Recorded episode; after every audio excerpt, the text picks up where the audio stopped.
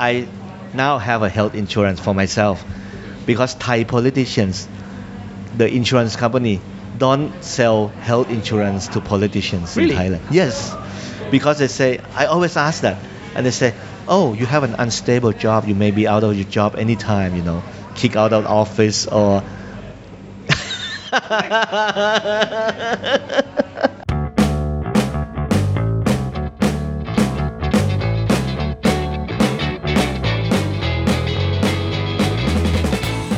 Welcome to Bored in Bangkok, the podcast about the people you meet in the city that makes a hard man crumble. It's your host, Karsten.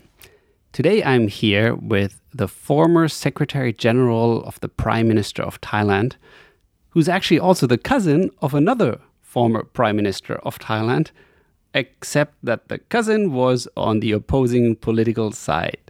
It's Suranand Vejjajiva, and today he is here to give us a look behind the scenes.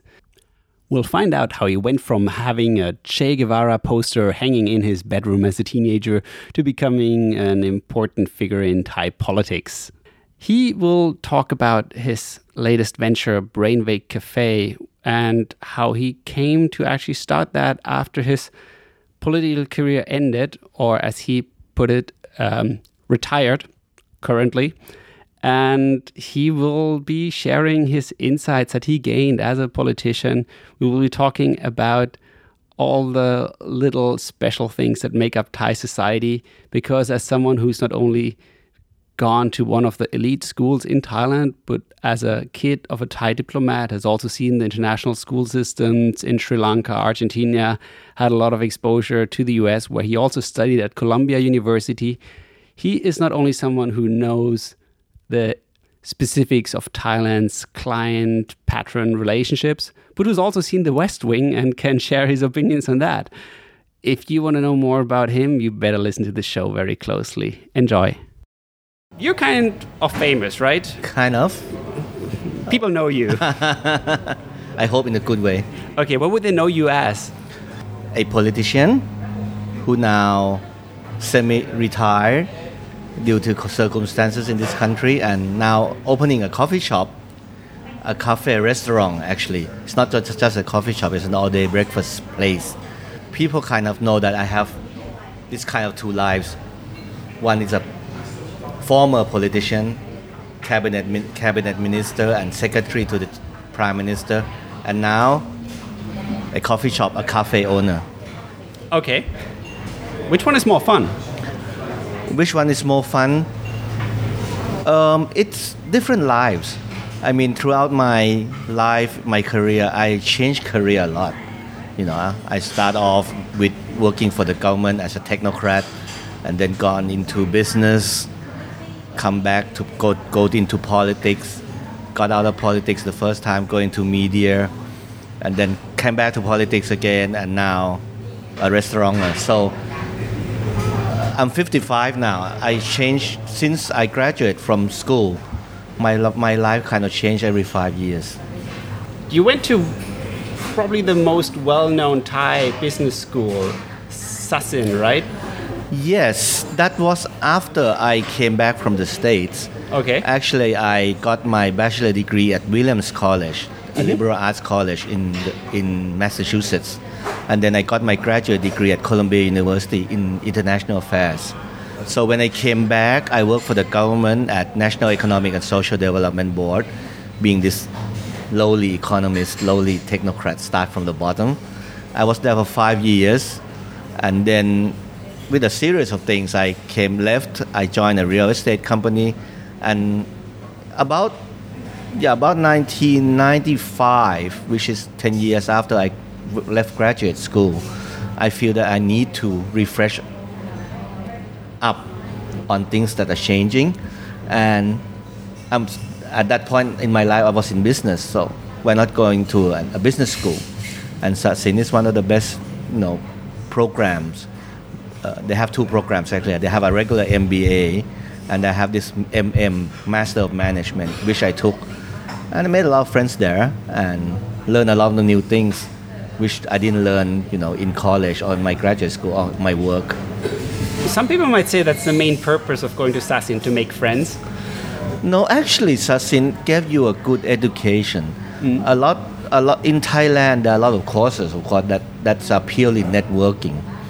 But Sasin actually, because they have this joint program with Kellogg University, uh, Kellogg School of Northwestern University, so they they were both strong in academic.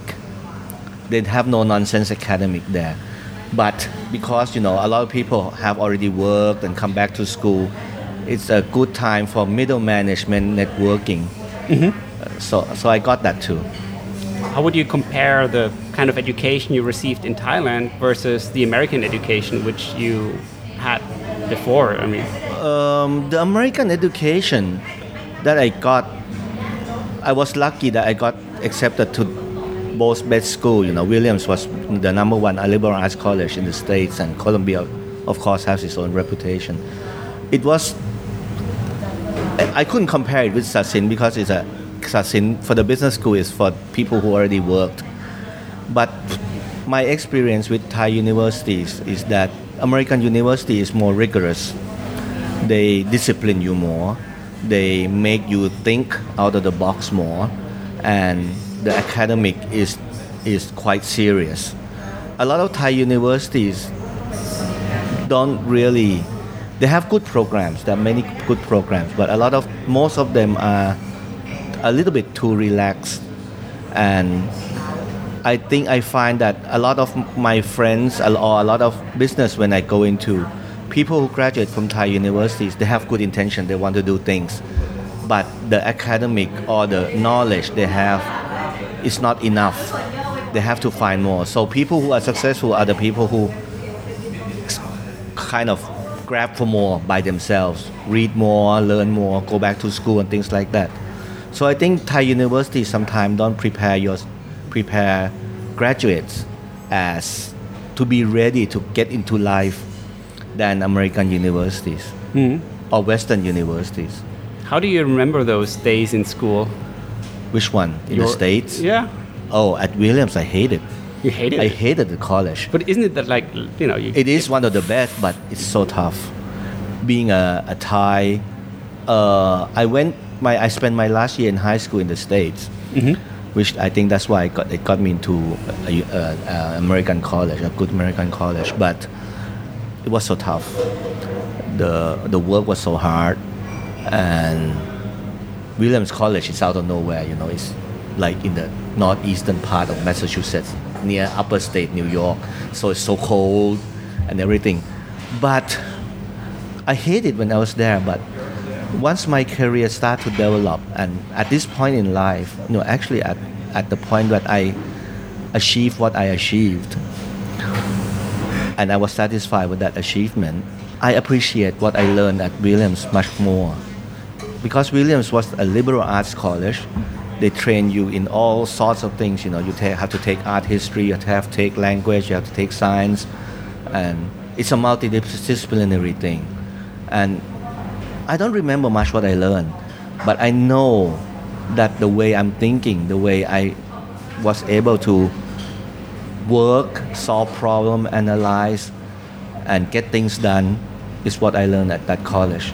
were you staying on campus? Were you staying with family or were you staying on campus in the dorm for years? and were you like only sticking with the Thais? Like a lot of Thais when they go abroad. they because like, Williams uh, College is one of the places that uh, very few Thais. Hmm. When I was when I was a freshman, there was no Thai at all in the college. So you were there all alone. Yes, that is And then- very unusual. And then when I was in my junior year, there were two more coming in. Williams has changed. A lot lot more Thais now. There is a small economic development school there, which um, NESDB sends their scholarship technocrats for a one-year program. So there are probably two more Thais that I know. Actually, on my third year, my junior year, one of the Thais who went there was Dr. Akom, who is now the present Minister of Transport. So I know him then. Then when I come back and work for NESDB, we meet again. Destiny or not, I don't know.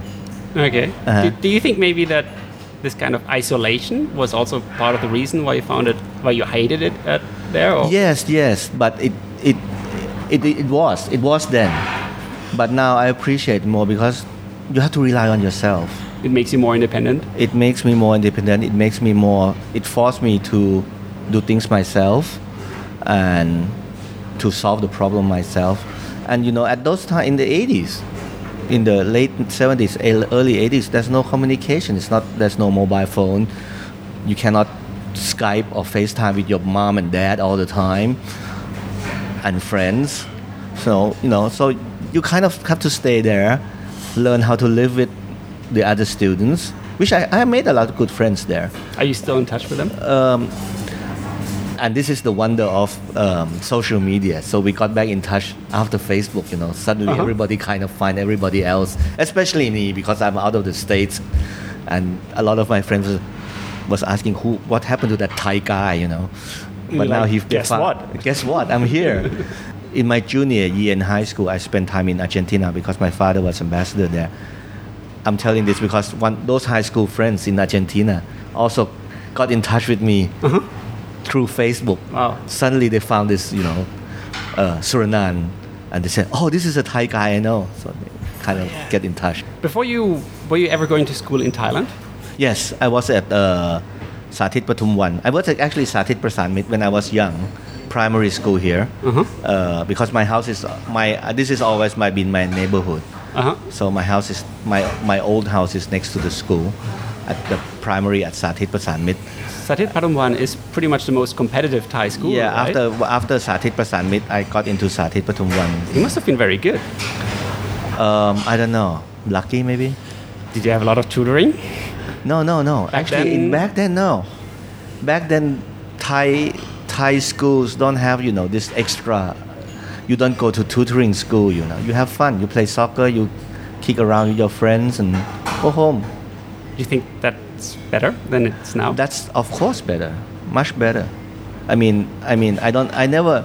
I understand the competitiveness of Thai ac- Thai academic or, or the pressure that their parents put on their children, because the nature we built this competitiveness. Um, but I don't agree that's the right thing.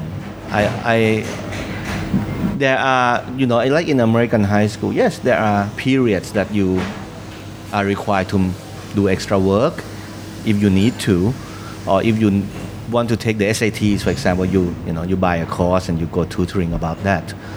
But it's not like all the time tutoring. It's not like okay, you spend already six hours, seven hours in school, and then you have to run around going to this special class, which actually you know sometimes have the same teacher in the high school because they are making money out of the school.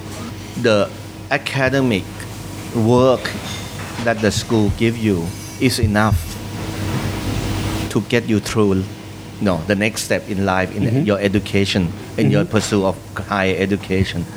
But not anymore. And i don't know why. Maybe co- maybe because we put too much for ties. I think we push too much on exams, passing exams, which you need, you know, tutoring and things like that. I think we, this is my personal belief, and one of the reasons I went into politics because I don't believe in this system. You probably have to blame the way we structure this schooling system and the way we should be able to provide good teachers, good quality teachers, train them well, which we didn't, hmm. Which we don't. Actually, no, it's not been. It's not a past tense. It's, it is still at present. You know, people go go into the teaching career before they're trying to change it now is the people who cannot get into other higher schools like being a doctor or being an engineer so people go to teachers college not because they're the smartest but because they have nowhere else to go i don't blame them. I mean it's not their fault. Hmm. But that's the only thing they could do. And at when they enter the system a lot of people a lot of people graduate from those schools are basically fine and i know a lot of them. But when they get into the system the pay is low there's no real welfare and they end up you know having to do other jobs which make them lose concentration in in teaching. I guess there's problem everywhere in the world except you know the Scandinavians who got it down. Hmm.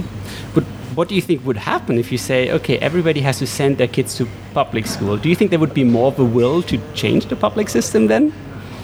Well, I think I think you have to change the the system first, because you cannot say okay everybody go to public school, there'll be an outcry. Politically, you can do that, and and doing that might not be beneficial to all. You know, I mean, it it's like you know in the in the 60s or 70s the communists say oh everybody is equal, so they put this minimum standard on everyone, but you can't do that, right? You have to have if if I do it, I would say, okay, there are public schools, private schools. The private school have to be more open, have more, uh, have people, people in the community should have more access to those private schools. Um, they should give scholarship to uh, uh, low-income people who are kids who are smart but cannot afford to go to private school. Those kind of system has to be in place, but you cannot force everybody to go to public school until you really made that you are sure that that public those public schools are of a certain quality that can take care of your population mm-hmm. What was your most memorable experience from school days? or kicking around with my friends about kicking the butts more than kicking the ball You were, you were, you were a fighter. You were. not really not really i'm more Did you get written down, or do they like? Were you like a? I have a I have well I'm I'm lucky that I got in I was I probably I was friendly enough to be able to make a lot of friends who still are my friends today till these days and we have a large group so when you're in a large group you can do anything but we don't go bullying people around and things like that when I went to the school a high school in, in Argentina I was bullied because I was alone but uh, that's did- the way it is What did they? they kind of like you know in those days you know this funny looking kid and they all even in an american school there But it was an international school, right? it was an international it was a basically international school not school but it was an american school i made a lot of friends but you know there are few chinese few japanese and this one weird looking thai kid you know So- but that's the way it is get you through life Think it helped you? and when I when I was eight years old, uh, my father went, to become charge d'affaires in Sri Lanka. I went to international school there too for two years. Uh, this this American kid, if I remember, yes, he was American. He was like pushing around, pushing me around. So I kind of punched his face and knocked his teeth off. Wow. But that, that- that's a pretty solid. Eight years old. eight years old. You knocked his Uh, teeth yeah, out. because I I I don't I don't feel like being bullied at then. That's a solid punch. Yeah, I, I don't know why. I, I, I think I was lucky. I, I have no, you know, I have no karate or kung fu thing, but lucky. But I liked the way their parents react though. Their parents um, took this guy. I remember his name is Neil, and came to my house and made his son, their son, apologize to me in front of my parents and it's kind of you know decreased that animosity we became best friends i couldn't find him on facebook yet but became best friends since i mean when i was in school there. Hmm. So i think that that kind of spirit kind of teach me a lesson too. This this kind of thing. I mean, I remember this kind of thing doesn't happen much in thailand anymore, That was what I was going to ask next because I had to do that as a kid as well because I was also yeah, the but then parents in Thailand, you know, they, there's always this stories about if if you knock my kid down in the kindergarten, then the parents start fighting each other or end up shooting each other in Thailand sometimes. I don't want to scare people off, but you know those things happen. Which this kind of things you a society has to learn and teach people Mm. on way to conduct things because when you live with a lot of people you know, i mean in this congested country then uh, if you don't have kind of a social sanction a social agreement of what are things to do then then that, that's problem. I hope parents calm themselves down and you know, think it's a kid stuff. No one is at fault actually. So if you have any, is in your family circle, are there any kids in kindergarten or any, are you, Well, my daughter is over that age, so. Okay. she's in college now, so no problem. Okay. How did you raise her? What was your? Did you like like? Did you say um, let's do the Thai style? Let's do the American style. Like, what was your parenting style after having this experience abroad? My father was uh, educated in, uh, in the States too. He went to Boston University and New York U. And because he's a career diplomat, he raised me as an, American, an American style, you know. I have to do, actually, I, I, I'm the only child. I have no brothers or sisters. So basically, a little bit lonely sometimes, but my mother was comforting all the time. And I, and I hate traveling with them when I was young because I kind of lose connection with my friends. That's why I, when I came back, I refused to join the foreign service. But my father raised me to do things on my own. My mother tried to make me do things on my own, and and even you know when- as a teenager, my father was like raising me. Okay, if you go out, take care. He doesn't like. He's not like a Thai parent. Thai parents who are overprotective. It's like okay, go out, no problem. That's what you say to your daughter as well. Yeah, yeah, yeah, yeah.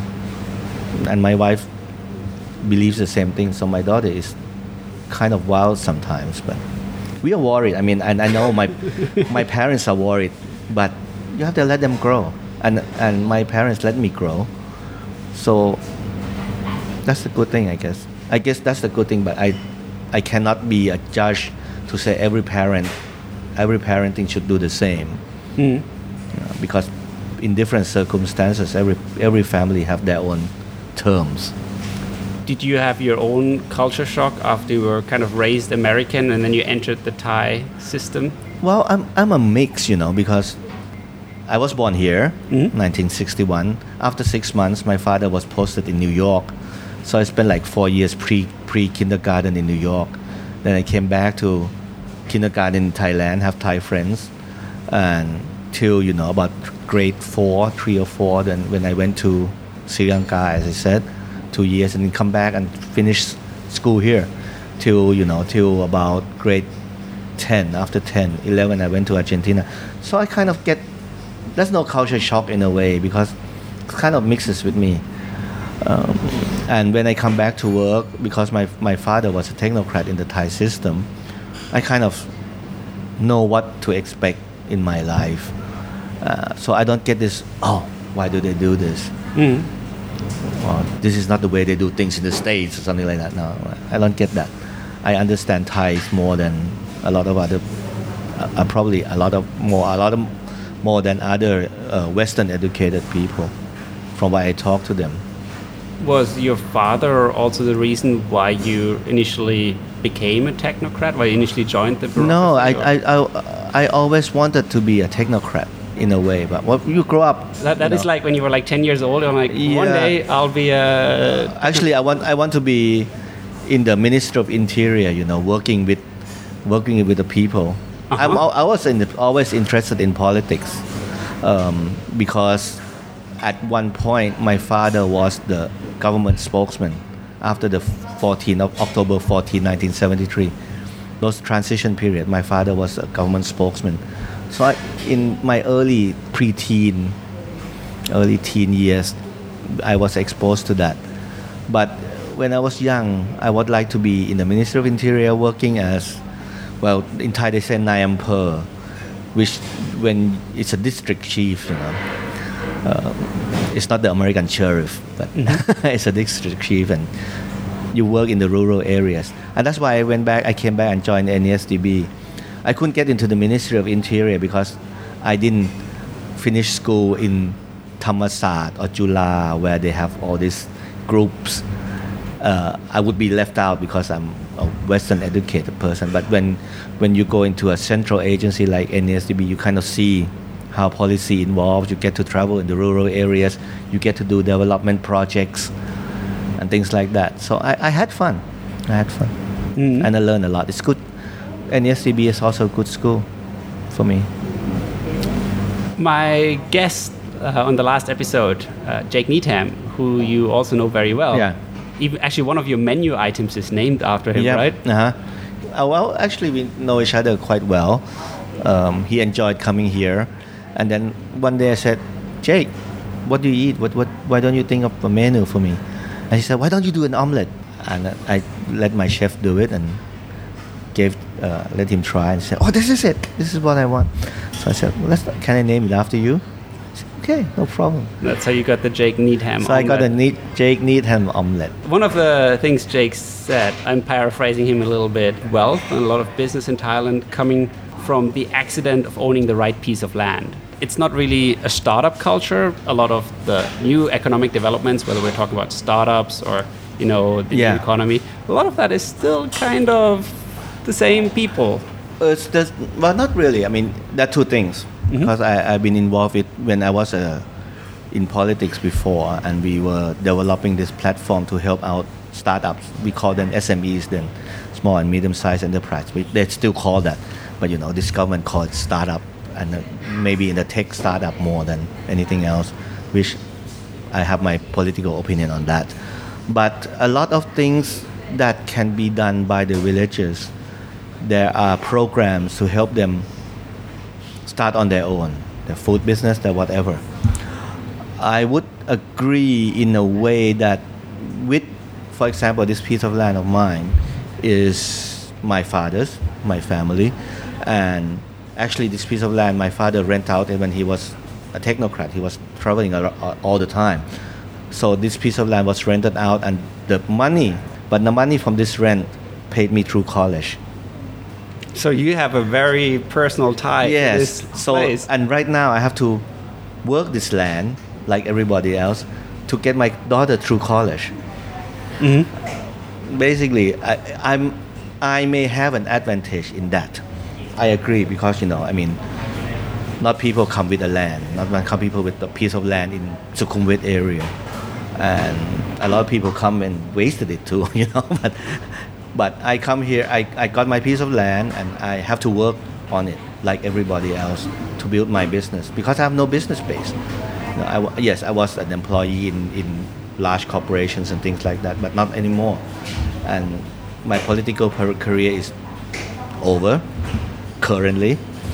and now and now I have to work this land. So That's quite the but that's, qualifier. that's that's the advantage. But there is also Uh, once I starting becoming my own entrepreneur in a way, a restaurant of which I have no base at all, you know, I also find that there are a lot of barriers that even people like me with with connections we have to go through and doesn't pass easily. Mm-hmm. For example, uh-huh.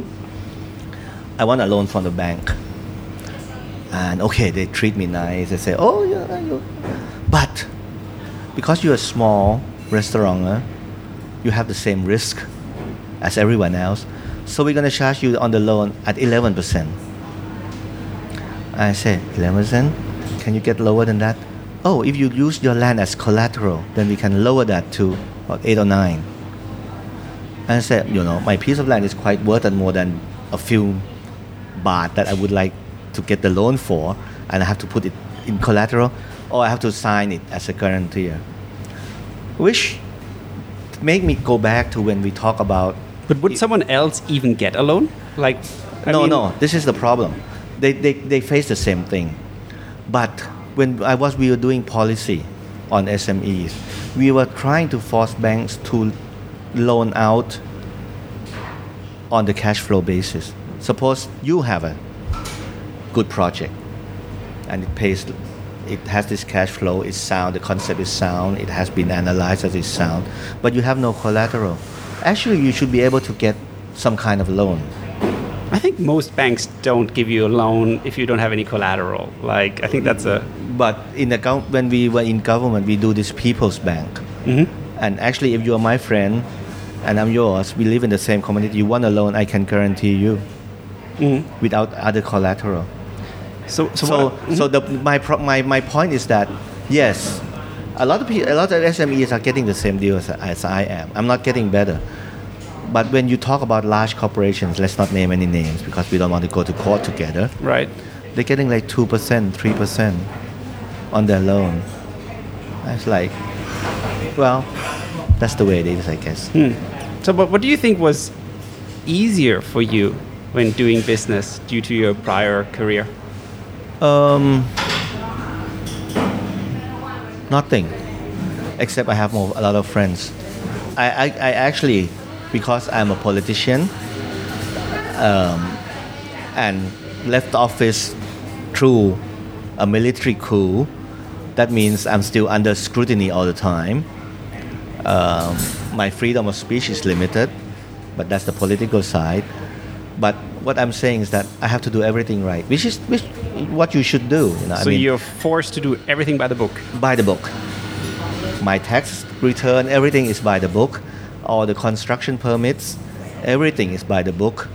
I mean, I went to pay the tax for this sign. You have to pay tax on when you put signs up. Right, right. It's like that. If it's the sign has to be in Thai as well, otherwise you pay more something taxes, like that, right? but or you pay more. Hmm? And you know, the offi- the official of the district said, "Oh, you don't have to pay. Oh, you want to pay? Yes, I want to pay." And it's like she's like, "Not everybody pays." And I said, "You I have to pay. I have to pay on time."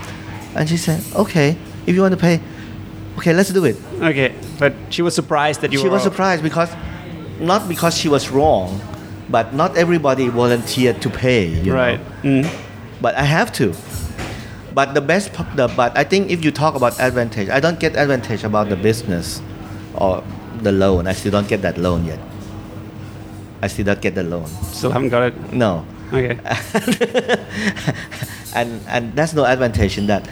But the advantage is because I passed through many careers, and along the way I have made a lot of friends. So they come and visit.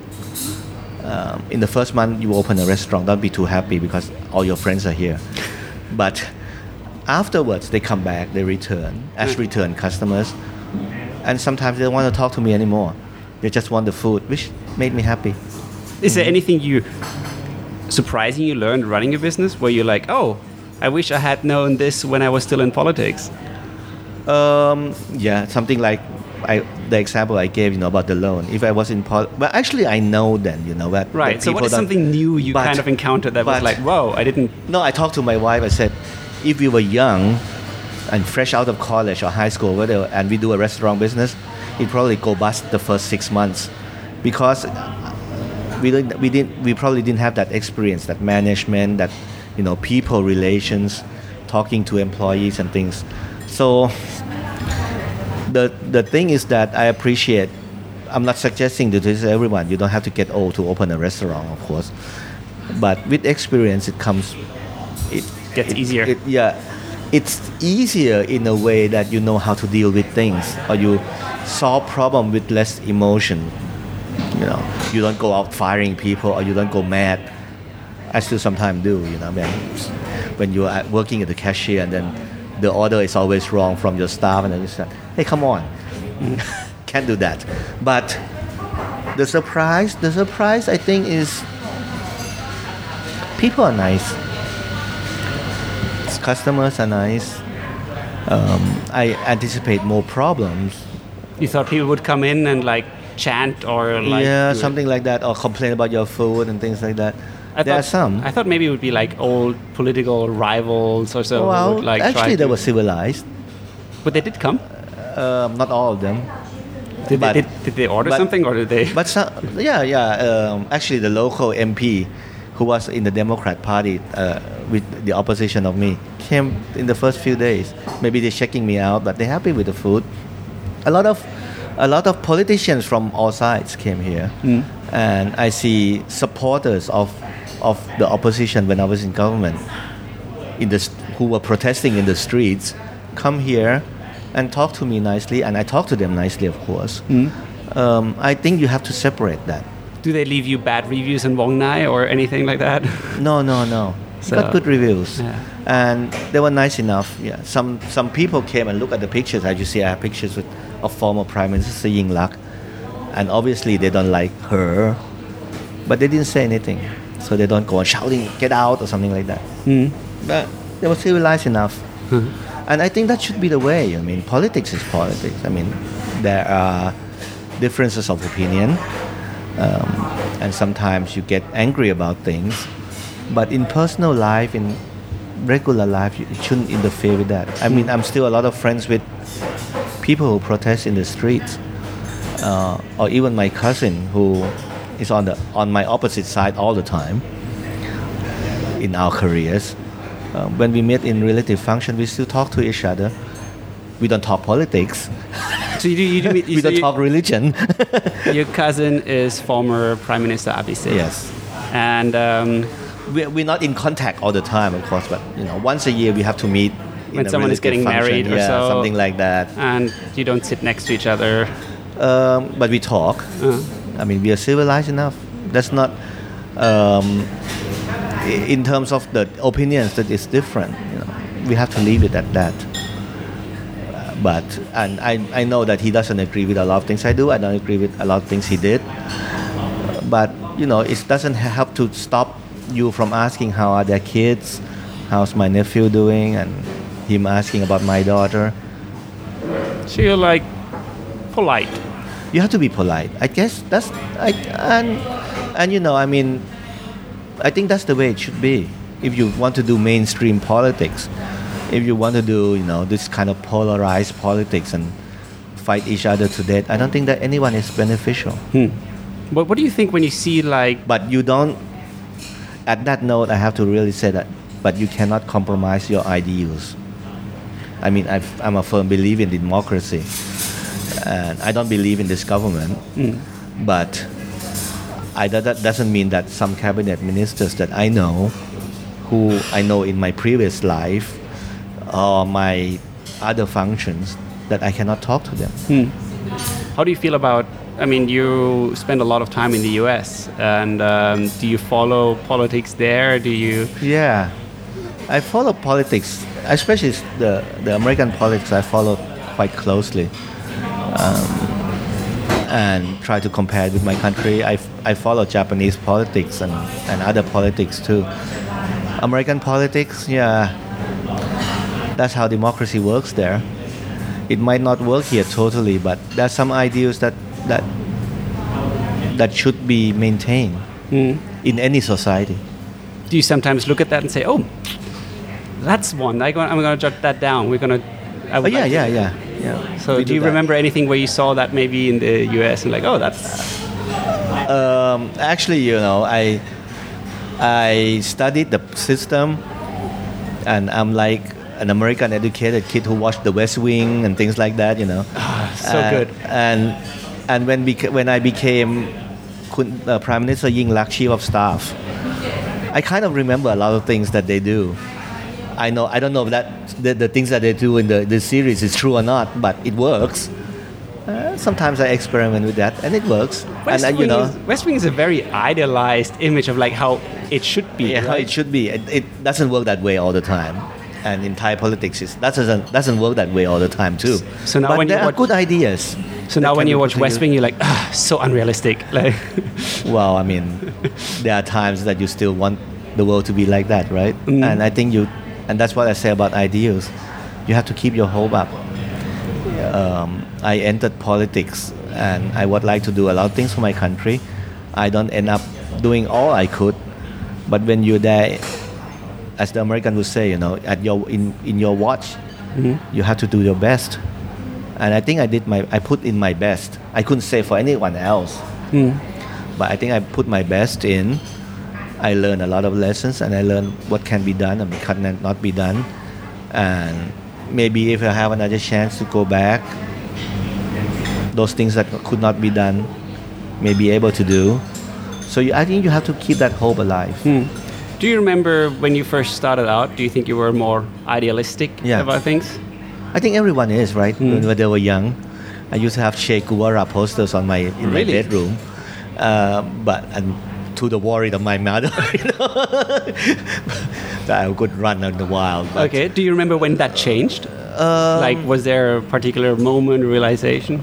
I, I, I went to NESDB thinking thinking at that and and I was one of these young people who who had the opportunity to work closely with the the boss and things like that.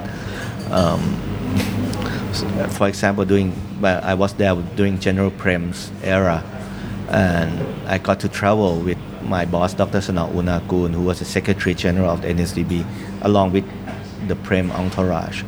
So I was, I was, I was be able to, to see power firsthand when I was very young. Um, but when I left, I, I didn't think I would leave NESDB, but I left because I feel disillusioned in a way that you know maybe this is not fast enough. Maybe I was like restless um, to change things, and my boss at that moment got fired by a politician actually, and he's a well-respected technocrat in this country. Uh, I was like, come on, this can't do that. We can't do that. So Do you feel it's easier to be a good person as a business owner than as a politician? no, I think it's the same. It's the same. if you that's why I'm, I'm not I'm not perfect. And I have my faults. As a politician as a businessman and people in the media you know and you, you have to accept that you know humans are not perfect. But I think if if you have the same ideals like you're fair to people when I was in a cabinet position or or any other position or an MP then I think I was fair to my colleagues, uh, people, who, my staff, people who work for me, or even my boss. Um, as a businessman, the same thing you, you have to do. It's good to be the owner of a restaurant in a way that you have don't have a boss, but actually you do because you start having to have to answer to shareholders, right? So you do have a boss. So those kind of, but you have to be fair. For example, to be fair is one of the ideals that I live my life with.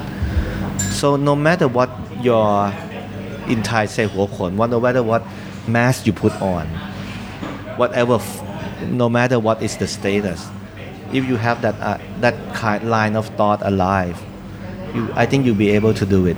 I've been recently reading a book by Dr. Persons, who was describing this concept of Ni Bun Kun, social obligation, like the social debt you incur for receiving favors, favors that you often need to get into a career or into a political Uh-huh. position in the first place. And it's kind of a system that kind of perpetuates because Yeah. you get into a position by favor and then you have to repay those Yeah. favors. How do you feel about that? the Thai that's the it's it, it's that strength and weakness in that. The Thai patronage system is so strong in all in all sectors of life, not only in the in the bureaucracy or politics, even in business. It's a it's a pra- the academics say patron-client relationship. So, if you are a village head, you know, and you can help your villagers, your villagers owe the debt to you some of the politicians do that. You know, they put their constituents' kids into school and then they owe him for life. You know, the vote and everything else. And and this patronage perpetuates, as you say. Um, but in the past, there was a, a, a line where, yes, patronage work, but the merit system is more important. For example, if you and a I don't know you, suppose I don't know you, Kasten, but a friend of mine is doing the same business, and I'm in a position to give out favors or give a procurement project. Now, if both of you have the same merit, you are two are uh, qualified. I don't think it's wrong that I pick my friend, right? Because you both are qualified. So if you are qualified, you obviously there is a, an edge where oh, we went to the same school, and, and, and the American system is the same. You know, the merit system comes first. But if you're both qualified, oh, you went to the same class as I do, you went, let's let's let's trust you more. It's a mm. basic of trust. But but, But but the, in the Thai system, uh, in the past it worked. In my father's generation, it worked quite well. That's why the Thai bureaucracy was able to be the the core dynamic of economic development in, in this country. But patronage now is so much that it doesn't matter what you are. It matter who you know. So even if you are you came up to the to a an agency with the best project in the world, you may not be able to compete with the directors general's mistress who have a small company. Hmm. Do you think this got actually worse over your lifetime? it got worse. It got worse. It got worse because it mixes with a lot of money. So in the past there was no money, so it wasn't. There a was money, or- but there was there was the the merit system was still very strong. But hmm. right now, everybody abuses it. Hmm. Everybody abuses the patronage system hmm. in a way that I think we have to start reining controls on that. Have you to slightly change? But it's a cultural thing. Right. It's not only mm-hmm. law, right? right. It's education. It's formal and informal education. It's code of ethics of what you can do and not do, and it has to be taught when you are young. Mm. For example, we will talk about kids fighting before. If kids of kids were fighting, and the parents were talking in the terms that is fair to both, and not use influence to say, "Oh, my kid is because I gave to the school, so the school have to side with my kid." It's going to be a problem, right? Mm. But if the school can treat those kids fairly, they learn a lesson that you have to be fair. They learn a lesson that you have to live together and respect each other, which is the basis of democracy. Have you ever taken an Uber? Have you ever taken Yes. an Uber? Uh-huh. Um, are you aware of the current uh, Yes. issues with Uber Yes. and taxis? Uh-huh, uh-huh. What do you think about that? I'm more open. I think. I think you can. Let's. You have to say that Uber is is a diff, is a different kind of animal that happens in this world, Right. and I guess you have to accept that. That's the way business is going. For me, I think whatever is best for the consumers, the government should try to make it mm. Just some background, by the way, so listeners. So, so you, that means that if Uber comes in, and they can make the taxis here improve themselves, why not? Competition is always good. That's what I believe. so you would be on the side of the business versus on No, the side of it's the. not business. It's about it's about competition. I mean, I'm not gonna favor anything about Uber. And Uber, if it comes in as an international conglomerate or whatever kind of business they do, they may have, they have to be subject to taxes and things like that. Maybe even more than Thai. I'm not gonna be dishonest about that. But there is there has to always also be a program where Thai taxis are not taking advantage mm. going in and say, "Oh, you are a foreigner. I can charge you more than me because I'm a Thai." Mm. That shouldn't happen, right? And if and if you say that that's a problem in Bangkok, go in Phuket, go to Chiang Mai, and you to start seeing all these It's illegal taxis, it's a lot worse. I think one thing that struck me about transportation in Bangkok is I, I live in Ratchadapisek, Uh-huh. and there's two underpasses, two tunnels. And I think by law, motorcycles are not allowed to use Yeah. tunnels. So once a month, there's a police checkpoint at the end of the tunnel that, you know, finds all the motorcycles coming out of the tunnel. Why are, I mean, maybe I haven't seen it, but why aren't there police checkpoints at the BRT lines? Because all the cars keep using that those public bus lines. And wouldn't that be a much more community serving checkpoint? Well, maybe you know. I mean, we we were. I was in a government where we tried tried to do this traffic thing too, um, unsuccessfully. I think the problem here is the structure, infrastructure. That's one thing. You have to really reorganize the roads here. Actually, this government, like every other government, have tried to eliminate these random checkpoints. Recently, I see it returning, and they tend to find more people in Japanese cars than if you drive a Mercedes Benz. That's what I was always thinking because in a Mercedes, you never know who's inside. Yes. But in a Toyota, you've got a safe Yeah. bet that you're not going to get in trouble. How did you go from, you know, politics to coffee? Oh, I guess it's uh, it's my love. I mean, I've been traveling all around the world and enjoy eating. You have to enjoy eating to be able to do this thing. Uh, and when I was a minister in 2006 and got thrown out by the coup, I didn't know what to do. So I start my own company doing small TV shows uh, and radio shows. I was radio talk show shows and and I was I was doing something like you, but not podcasts. And I also uh, have still have my political commentary. I write for the Bangkok Post, but then I have this crazy idea of actually I was talking about SMEs, and I was like doing, let's do a TV show that, you know, help restaurant, help SME to have a voice, but not a voice to protest anything, a voice to show their work, show their business, advertise a bit, um, and be able to tell stories.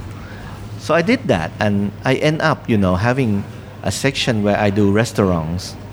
I also have a section where I do books review because Thais don't read that much, so I feel that people should read books, and you know, we were doing re- books review, uh, interviewing the authors and things like that. But the the section on the restaurant was very popular. This was like, oh, almost 10, 12 years ago, 10 years ago, and the, it was just the starting phase of TV food shows. You know, now everybody is doing it. So I was interviewing chefs, I was interviewing owners, I was interviewing the staff sometimes, um, but mostly chefs and owners of why they do their business, why they want to start their business, uh, and what is their lesson. What is their lesson? What are the faults? What what things you want to explain about?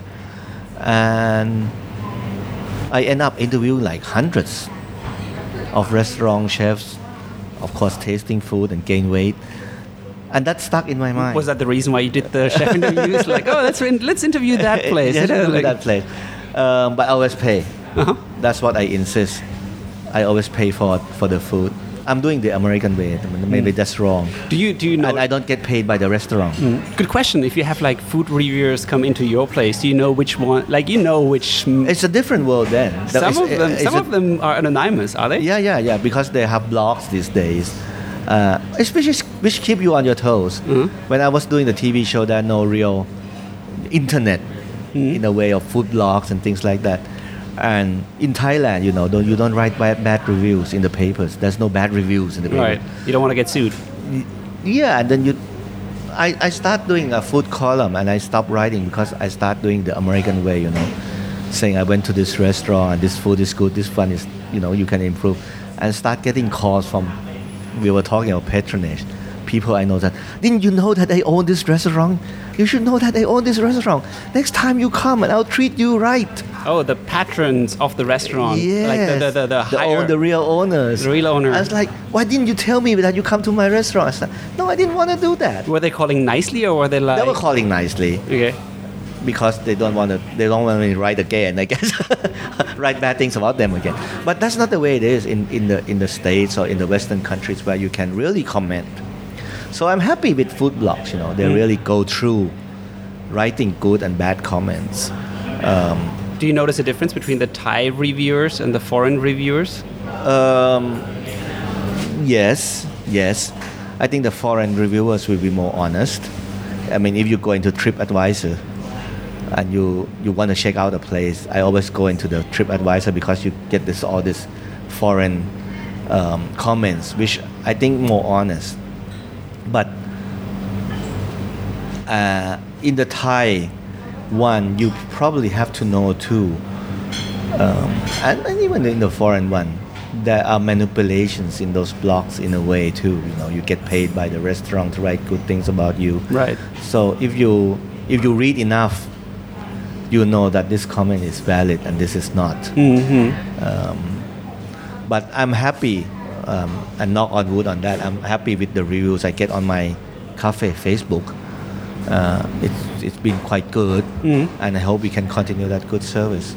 I, I actually like um, the Thai review uh, app or Wong Nai because Yeah. it is dish specific. It doesn't just Yeah, tell you to go to a restaurant, but it's Yeah. like specific dishes, No, right? Yeah, and it comes and and I always read them too because you have to check them out, Right. If we did anything wrong or not. But I was like um, reading it, and then I suddenly talked to my manager and my staff. It has to be that guy, you know, that guy that come in the morning. what, what do people usually recommend at your place? What do what do the reviewers really like here? Um, I think I did this restaurant on my own. Mhm. I decorated on my own. I changed a lot of things on my own, and the menu I picked was actually mostly my favorite dishes. Uh, so I guess, and I'm here as an owner, not as a former politician. I do. I take out. I take orders. You don't kiss any babies. You don't shake Uh, hands. no, like- no. like- well, I shake hand if they pay me well. I mean, for the for the food.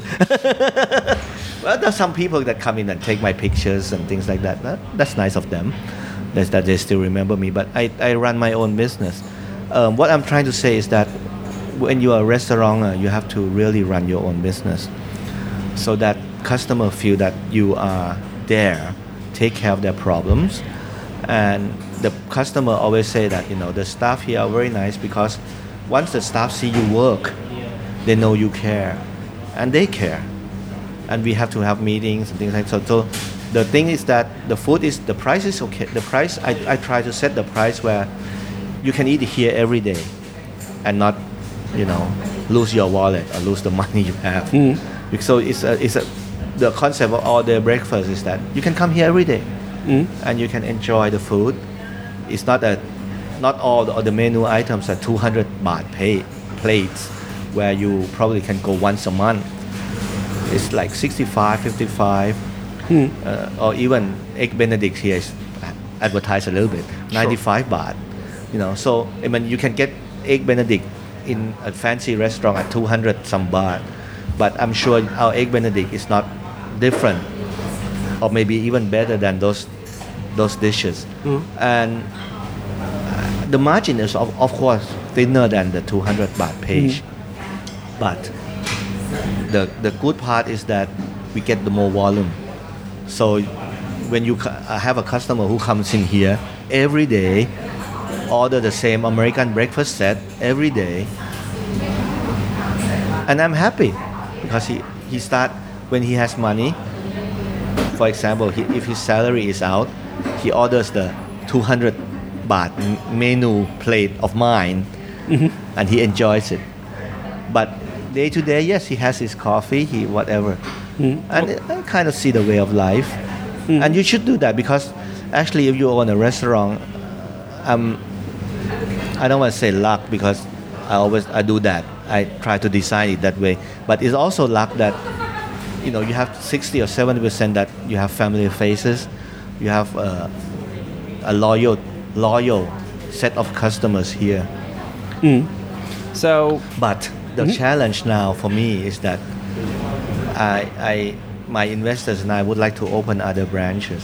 okay, you, you have investors, Yes, and um, It like used to be fully owned by me, but now because of the expansion, because of actually a fr- friends of mine want to participate, and we I also have Japanese friends who feel my needs because we as we are more food but no bakery, no dessert, and end up I have to source out from other places which charge me so much.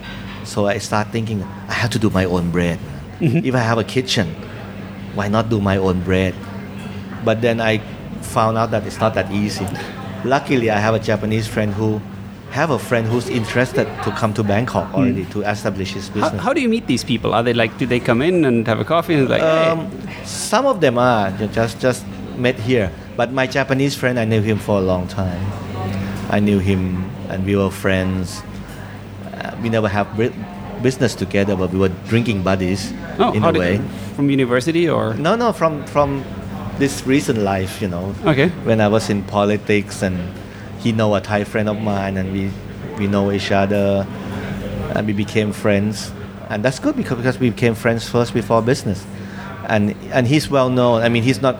He is well respected in the Japanese community, mm-hmm. so he have all the information where people want to come and invest, and he also try to select the Thais that he trusts because he doesn't want to lose his reputation. So when he was my good friend, he said, "Okay, I know this group, and they're much younger than than we are. You know, they're like 30s, in their 30s, all hardworking and still have the drive." I said, "Okay, I like these kids," and we start talking, and then they said, "Okay, I want to invest with you." So they they took 20% of my company and starting putting all the bakery uh, machines in and start doing bread and things like that. So we're happy. and you're gonna expand? we're gonna expand because I think this is now a business opportunity for us and, and, and my partners. But and that's the challenge that I'm talking about is how can I keep my branches or places in other places as with this warm uh, or with this kind of ambience of owners looking after. So I'm take, I'm taking, I'm not franchising it because franchise would just be a business. I'm trying to get partners who love the business like I do, and is willing to spend time. If not as much as me, more than me, it would be better, of course. But you know, spend time looking after their business, and it has to be a community-based place. Hmm. That means that it's not going to be like, oh, you go to the Brainwake in other places. It's the same everywhere. This is not Starbucks.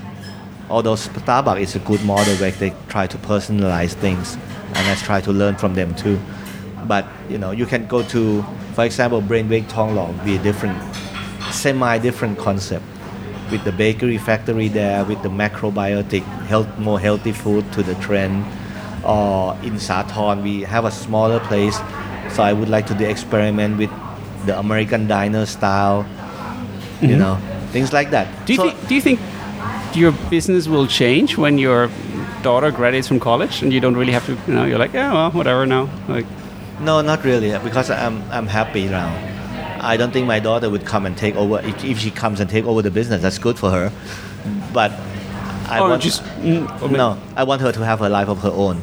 So after in five years, I hope I can build this business to be stable enough to give me a stream of cash flow, not not only for my daughter in the future, but when I get to old age where you know you kind of need money for retirement and health insurance.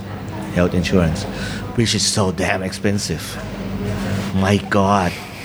But you know, I now have a health insurance for myself because Thai politicians, the insurance company, don't sell health insurance to politicians Really? in Thailand. Yes, because they say, I always ask that, and they say, oh, you have an unstable job, you may be out of your job anytime, you know, kick out of office or Like,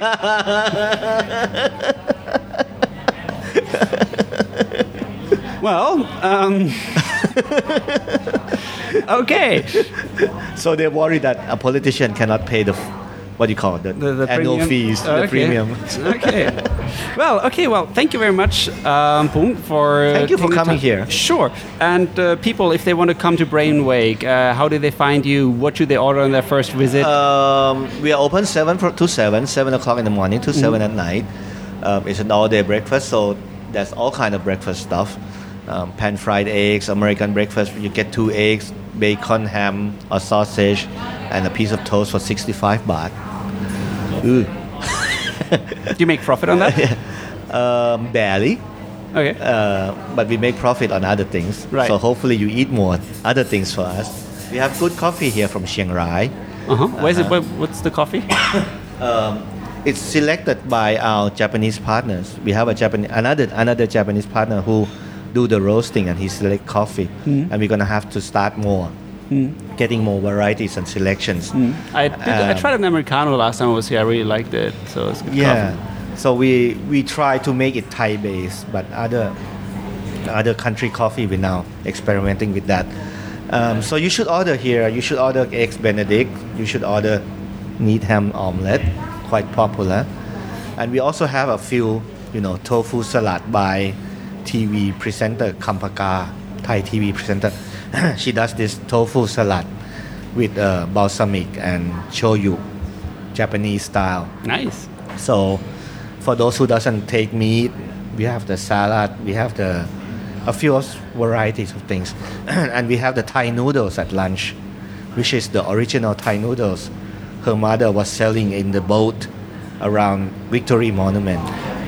Can I ask you something about boat noodles? I heard this. I heard this urban myth Yeah. that somewhere, like the, in the very traditional boat noodles recipe, there's weed. That's Have you- have you ever heard of that? Um, traditional Thai food, probably have weed in a lot of things. You know, really? I mean, if you um, eat some green curry and you start laughing, then there's already something in there. no, but there are different spices which even me don't know the uh, secret Secret formula. secret formula boat So you have to try. Okay. Well, great. Um, thank you very much. Thank you very much for being here. And I hope our listeners will give your boat noodles and uh, eggs Benedict a try. Thank you. And that's it from Bored in Bangkok for this episode. If you like the show, please go to iTunes and leave it a five star rating. If you would like to find out more about the show, you can go to boredinbangkok.com and the website will redirect you to more information about the podcast, show notes, and more background information about our guests and anything else you want to know about the show or me. Until next time.